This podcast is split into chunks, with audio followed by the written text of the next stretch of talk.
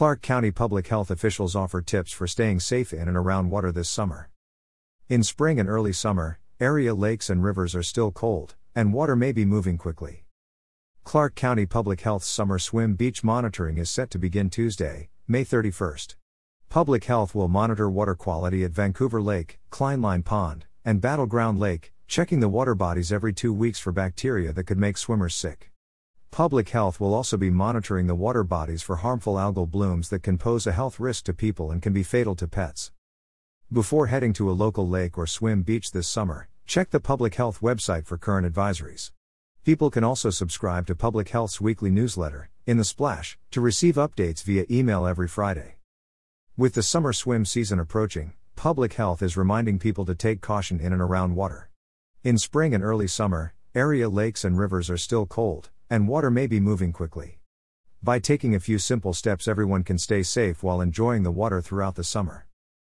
Know the water conditions. Lakes and rivers in southwest Washington are still cold enough to shock and immobilize even the strongest of swimmers. Rivers are high and swift from rain and snow melt and may be carrying debris. Avoid fast flowing waters, including rivers and ocean beaches with riptides. Know your limits. Drowning often occurs when swimmers tire. Don't swim alone. In addition to monitoring river conditions, public health urges people of all ages to follow these tips for safe swimming and recreating in all bodies of water. Avoid distractions when kids are swimming or around water. Children should be supervised by adults anytime they're in or around water. Supervision requires complete attention, even if another adult is present. Drowning can happen swiftly and silently. Teach children how to swim. Enroll children in swim lessons when they are ready. Early and often swim lessons will teach children the skills needed to stay safe while in and around water. Wear a life jacket. Children, teens, and adults should wear life jackets while boating, using a personal watercraft, inner tubing, or while using other water sports equipment.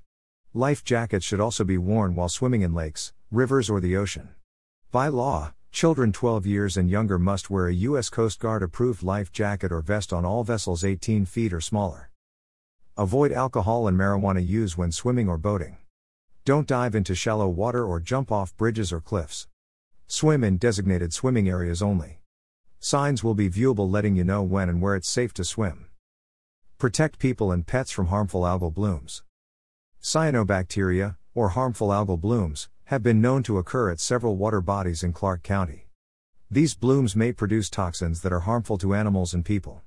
Pets, especially cats and dogs, are inquisitive and may not hesitate before swimming or drinking water, even if algae is present. Animals may also lick algae caught in their fur after being in the water or eat dried clumps of algae along the shore. Public Health monitors local water bodies with reported algal blooms. Public Health will collect weekly water samples from water bodies with algal blooms to test for cyanotoxins and will issue advisories if toxin levels are above the recreational guidance established by the Washington State Department of Health. Here are some tips for avoiding exposure to harmful algal blooms. Do not drink, wade, or swim in water that looks discolored or appears that algae may be present. Learn more about harmful algal blooms on the public health website. Look for posted advisory signs indicating a harmful algal bloom has been reported and find details about the advisory on the public health website. Check for visual signs of a bloom. Water can look like green or blue paint has been dumped in the water, creating the appearance of scum or soup.